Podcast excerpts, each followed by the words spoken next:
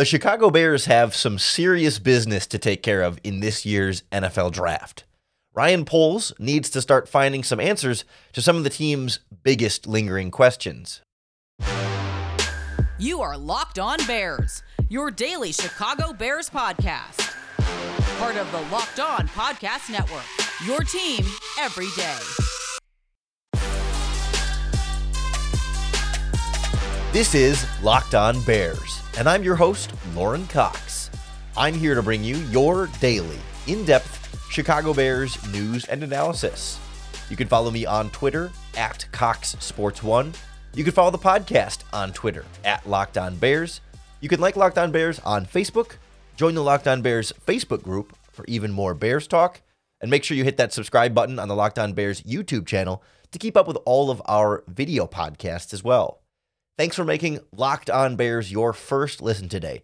Whether it's your first time ever listening or whether you listen every single day, our everydayers, as we like to call them, we appreciate you tuning in right ahead of the NFL draft. Today's episode is brought to you by Ultimate Football GM. If you've ever dreamed of becoming an NFL GM and managing your own football franchise, then this game is definitely for you. To download the game, just visit ultimate-gm.com or look it up on your app stores. Locked On Bears listeners will get a 100% free boost to your franchise when you enter in our promo code Locked On in all caps in the game.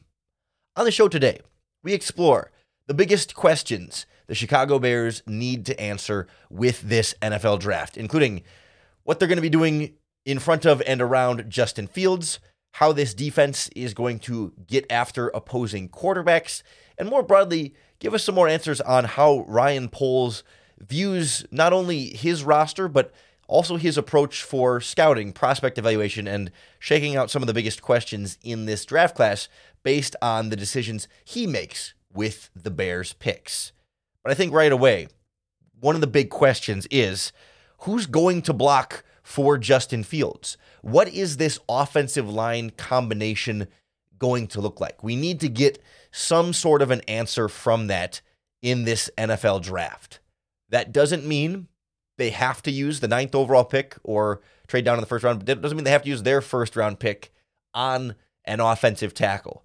It doesn't mean they can just wait and have to wait or have to use any draft picks on the offensive tackle. If they don't draft a tackle in this draft, that still tells us something a little bit different too, but it does start to answer the question a little bit more of who is going to be blocking for Justin Fields and what combination of players is that going to look like?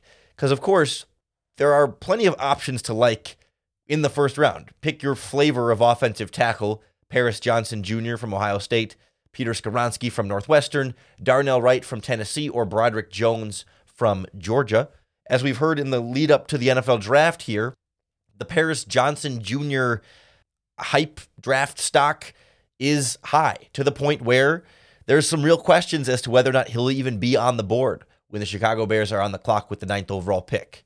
There have been rumors that the Arizona Cardinals are interested in him with the number three overall pick, and that teams like the Pittsburgh Steelers and others are interested in trading up for an offensive tackle, perhaps Paris Johnson. The, even the Philadelphia Eagles at 10 have been rumored to be wanting to move up past the Bears at nine to take Paris Johnson specifically. So he might start to come off the board. So then is it Peter Skoronski at nine? But then does Peter Skoronski end up playing guard or tackle in your team. I would certainly give him the chance to play tackle first and see how he does there, and then ultimately end up kicking him inside the guard. But if you end up kicking Skoronski inside the guard, would you then consider moving uh, the right tackle from last year? Why am I spacing on his name? Who they kicked inside the guard? Why can't I think of the name? I'm pulling up Teven Jenkins. Cheapers. Would you move Teven Jenkins out to right tackle if you ended up having to play Skoronski at guard, right? What, or what else is your plan then at, at, at right tackle if you draft Skoronski and over time eventually end up putting him inside at guard? Do you feel comfortable taking a player like Darnell Wright or Broderick Jones with the ninth overall pick? Do they trade down? I know the last we heard from Albert Breer, for example, one of the NFL insiders who's, who's had good connections with the Bears, and I happen to know has has very good connections with certain members of the Bears organization. I've seen that relationship with my own two eyes in person down at the Senior Bowl. I'm not going to reveal some of his sources there, but he does have, I believe he's got some pretty good ties into this organization. He he has said that he does not think He, he thinks it's unlikely that the Chicago Bears trade down for the ninth overall pick. And he also talked separately about how he thinks there's Paris Johnson and Peter Skoronski, and then there's a drop off between them and Darnell Wright and Broderick Jones, and that with with Wright and Jones, there are some not necessarily like maturity issues, but like off the field questions about that sort of thing. That that Johnson and, and Skoronski are locked tight all around everything you want prospects on and off the field, and that Jones and Wright have some of those maturity type of question marks around them in terms of like body composition and, and how they react to criticism and coaching and things like that. He didn't get into specifics, but maybe guys like Wright and Jones end up going a little bit later than we think and aren't right there in the mix as potential ninth overall picks. So then is Ryan Poles inclined to then wait and take a, a tackle in the second or the first pick in the third round? Like, and, and does one of those players then immediately come in and be your starting right tackle? Or does there become a competition there with the likes of Larry Borom and Alex Leatherwood at right tackle, right? What the Bears choose to do specifically at right tackle with the offensive tackle position, regardless of where they take them or if they take them at all in the draft, will also reflect some of that confidence in Leatherwood and in Borom. And also, I think, leave open the possibility then of a free agent still being an option at offensive tackle. If they get through this draft and just say, you know, there was not a, a early premium offensive tackle that they liked at any of their four top 64 draft spots, maybe they could still go out in free agency and try to find this year's version of Riley Reiff, you know, the veteran signed after the draft that comes in, competes to start, and maybe ultimately does start somewhere on this offensive line, but doesn't necessarily give you like the, the most confidence in the world that they're going to be a great player all season long, but they can be a fill in option there because the Bears maybe ultimately end up going just with other positions that they and other players that they value more in the draft. And the Bears can't control which tackles are going to be on the board when they pick. Although I suppose they could trade up, you know, from spots and try and make sure they get a tackle if a certain player or that position becomes a priority for them. And we'll learn exactly where that priority may or may not fall when it comes to the offensive line. Bears also need to figure out the other side of the line. We know those two are the biggest needs, but I think defensive line is even more interesting of a draft question to answer because on the offensive line, it's kind of right tackle or bust, right? They're not going to take a guard super, super early. And if they take a center, that's not necessarily to start this season. When you draft a center, it's it's for the long term. But we think Cody Whitehair is going to start at center this season. Defensive line is not so cut and dry. And so we'll look at how the Bears might try and answer who's going to rush the passer this season next on Locked On Bears. The Locked On Bears podcast is brought to you by our friends at Ultimate Football GM. You've heard us talk about this mobile game app a little bit before. And if you've ever thought about being your own general manager, if you'd love to run a football team, you got to give this game a try because it's not as easy as you might think to make a dynasty. I've been playing through on there with with the Chicago Bears. It's not the real players, but you can get the real team names and colors. And it's it's not that hard to make the playoffs. It's hard to win championships. It's a, it's really a, a, challenging and realistic game world. They put you in complete control over your franchise. You're you're signing and trading players. You're making draft picks, trading up and down there, hiring and firing coaches and scouts and front office people, and really every little decision you could think of, contract extensions and more. Ultimate Football GM lets you control the destiny of your franchise. And it's completely free and playable offline, so you can play on the go wherever you are, however you want. Locked On Bears listeners will get a 100% free boost to your franchise when you use our promo code LOCKED ON in the game's store. Make sure it's all caps, LOCKED ON. And make sure to check it out today. To download the game, just visit ultimate-gm.com or look it up on your phone's app store. That's ultimate-gm.com com. Ultimate Football GM. Start your dynasty today. The Chicago Bears need to figure out how they're going to rush the passer and really how they're going to fill out this defensive line through the NFL draft. I don't think it's almost 0% chance we get through this entire draft without them addressing the defensive line in some way, shape, or form, even if it's at worst a seventh round pick. I think that's true for the offensive line as well. They will draft some sort of offensive lineman somewhere in this draft. They've got what is it, nine picks as as we stand today. And of course, if you trade down at any point, you could add picks. If you trade up, you could lose picks. But nine picks when the offensive line represents five positions out of your 11 starters and your defensive line represents four out of your 11 starters, statistically, the Bears are going to draft eh, probably almost certainly one offensive lineman and one defensive lineman throughout the course of this draft. I think there's a decent chance they double down on one or even potentially both of those positions with early and late draft picks. But we saw last year they took four offensive linemen. Ryan Poles is not afraid to just take the players that he likes and not care if I've drafted three tackles or three guards or whatever it was, however you want to split up those positions from last year. He's going to take them when he's got the draft picks, especially I think later on in that draft. And so for this defensive line, I think they can really go in and approach it from a, a position of of flexibility because of who they signed in free agency. We've talked about it a little bit on the podcast. You know, the, the two big, I guess, three main defensive linemen. First, it was the nose tackle, Andrew Billings, who is purely a nose tackle. There's not really a lot of versatility there. But the two others, Demarcus Walker from the Titans and Rasheem Green from the Houston Texans, are both guys who have played the three technique spot before and have played the defensive end spot before in the NFL. And both, I think, have the ability to play either in this Bears defensive scheme. And so you could go into this draft thinking, uh, looking at those two both as defensive ends and say, okay, we really got to get a three technique defensive tackle. You could look at those two and think of both of them as defensive tackles and say, wow, we really got to get some edge rushers then. Or you could sort of think of them as one of each or, you know, in either combination. And I think I think Ryan Poles might be looking at it in that way where it's like, we don't have to say today where exactly those guys are going to play. We feel confident that they could potentially play at either spot. So then you can go into the NFL draft flexible and not feeling like you have to take a defensive end because those two guys are tackles, or you have to take a tackle because those two guys are ends. I think the Bears can go through and say, okay, when we're picking at nine or 53 or 61 or 64, if there's a defensive end who is the best player available there, we can take him. And maybe even double down at that position and know that we can play Demarcus Walker and or Rasheem Green at defensive tackle and feel like our depth is going to be okay there. Or similar thing, but similar to the reverse, right? 53 and there's a good defensive tackle there and they want to double down in that spot. You know what? We can play Walker and Green as bigger defensive ends in this scheme and you still have Trevis Gipson and Dominic Robinson.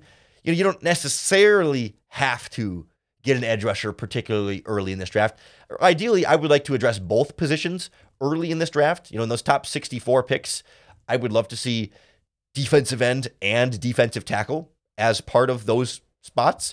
Grab an offensive tackle in there too, and then kind of luxury for the other one of the four. That's kind of the ideal play for me with those four picks. But understand that if they're going best player available, that might not happen, and they might not address one of these premium need positions with those first four top 64 draft picks. What really intrigues me about the class of linemen is that there are a handful of guys that then fall into the same type of category that Walker and Green fall in, where it's like, yeah, there's a, there's more than just Lucas Van Ness in this draft class who you think could play defensive end or could also potentially play interior defensive tackle. And so all of a sudden, you know, you get a situation. I think, I think Van is one of those guys. I think, uh, what's the USC kid, uh, Tuli Pulatu, the Northwestern kid as well. Adatom- Adetomoa Adebawore. It's the very difficult and long names to pronounce in this draft class.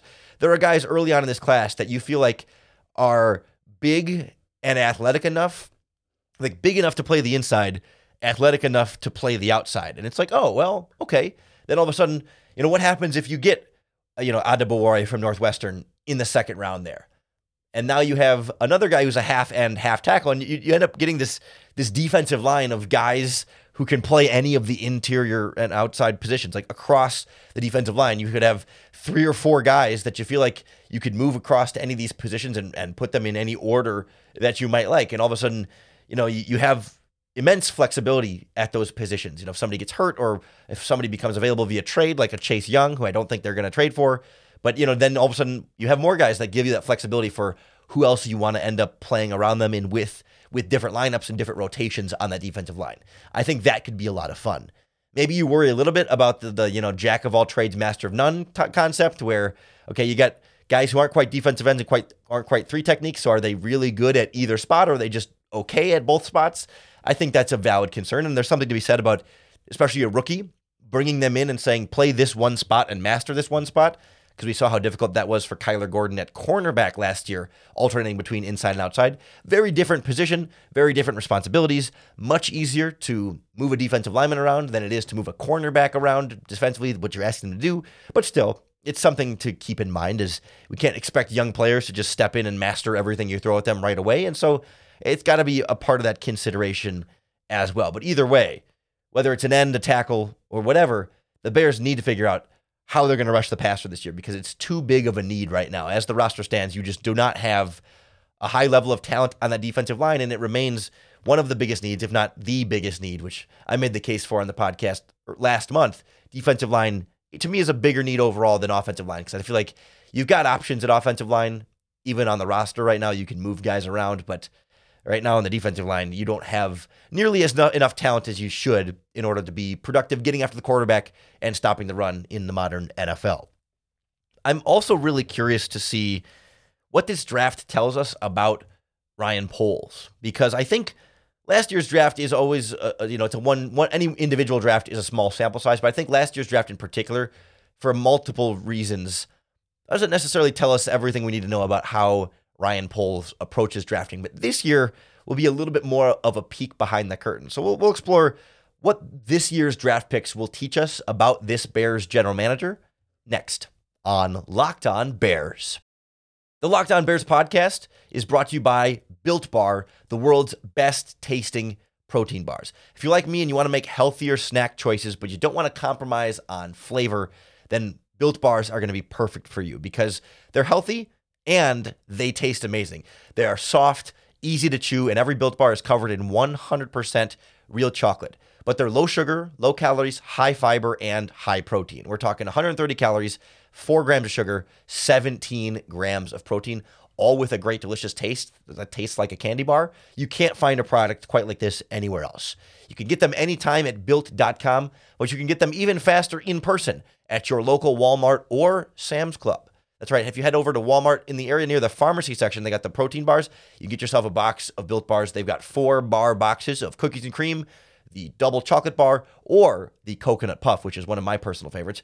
Or if there's a Sam's Club in your town, you can run in and grab the 13 bar box of their hit flavors, brownie batter puff and the churro puffs. Two of my all timers right there. Those are the two that I reorder often again. And I've picked up at my local Sam's Club before. So go check them out. Or, of course, you can head over to built.com. However, you do it, take a bite, and trust me, you'll thank me later. The more drafts we see Ryan Poles participate in, the more picks he selects, the more we can learn about his trends, his preferences, and how he evaluates not only this Bears roster, but also draft prospects in general. And I think this year in particular will be particularly uh, insightful and illuminating into how Poles handles this process for a couple of reasons. One, last year, Ryan Poles comes in in January. So he hasn't been in this organization throughout the in season draft scouting process. He inherits the previous front office's scouting staff and their scouting reports because, you know, while Ryan Pace was still in charge, they were still scouting all these players. He gets fired.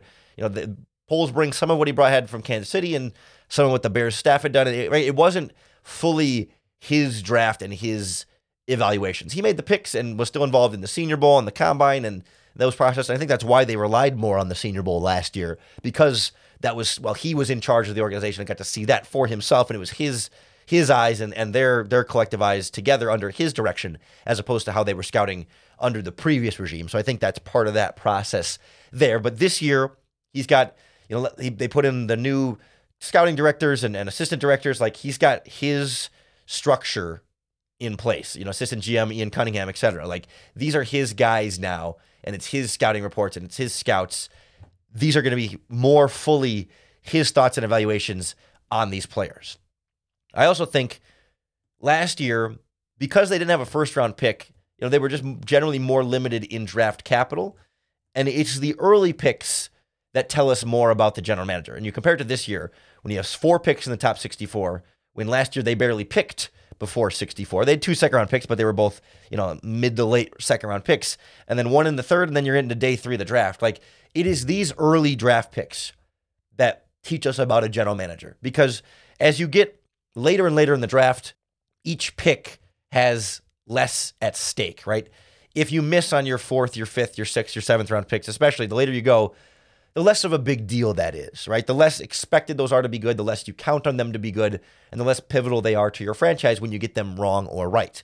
And so, across the board, across the league, general managers are more willing to in the in the later rounds of the draft, you know, take chances on guys or not necessarily reach, but you know, think out of the box, swing for the fences here and there, or just, you know, sometimes take positions of need more often in those types of ranges and they're, they're less stern about making sure that guys fit exactly what they're looking for, right? You're more willing to overlook flaws here or less than ideal things there because everybody's got flaws and less than ideal things. And you say, okay, screw it.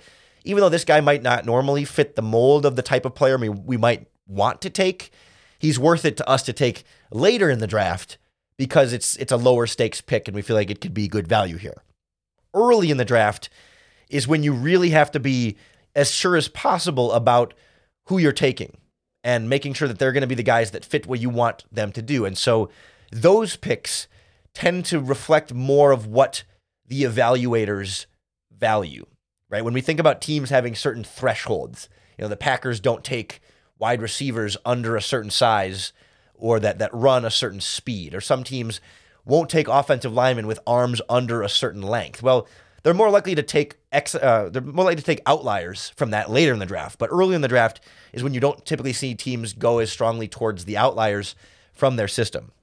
And so for Ryan Poles, right, we're going to finally get to see with the ninth overall pick, will he go true best player available and not not really care about positional need on his roster the same way like last year Wide receiver was the spot I think Bears fans wanted Poles to take in the second round. He goes corner and safety, which were still needs and still needed to be addressed in some way, but like weren't as big as as wide receiver being as glaring as it ended up being.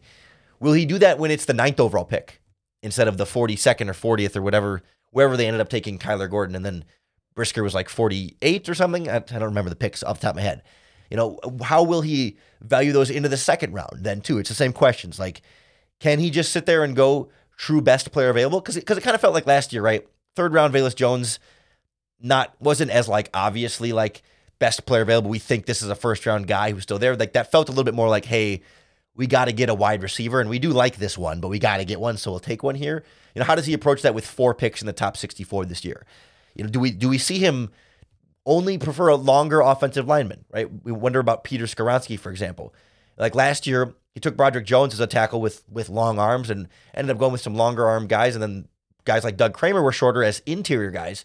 Was that is he willing to go like like are, are those are those standards? Or is it just like well in the late rounds we're not going to care too much about those. We're just going to take the prospect that we think we, we want to take a chance on it. But in the early rounds, will those types of thresholds be something that matters more to Ryan Poles, right? This is the year we can start to say, okay, based on the early draft picks he's made, what does he seem to be valuing in offensive tackle, in edge rusher, in cornerback, in wide receiver, and defensive tackle, wherever he ends up using these positions, will tell us a little bit more about what he's valuing in those positions. And similarly, when he's on the clock at 9, 53, 61, 64, if there's a good player there at, at another position that he doesn't take, will that be a signal that he might not value either that position as much or more likely like certain traits that that player has? You know, if he doesn't take Skoronski and ends up going into a different position, even though Skoronski's the best lineman there, maybe he then it means he does value arm length, or maybe he passes on a really fast cornerback for somebody else, and maybe doesn't value speed as much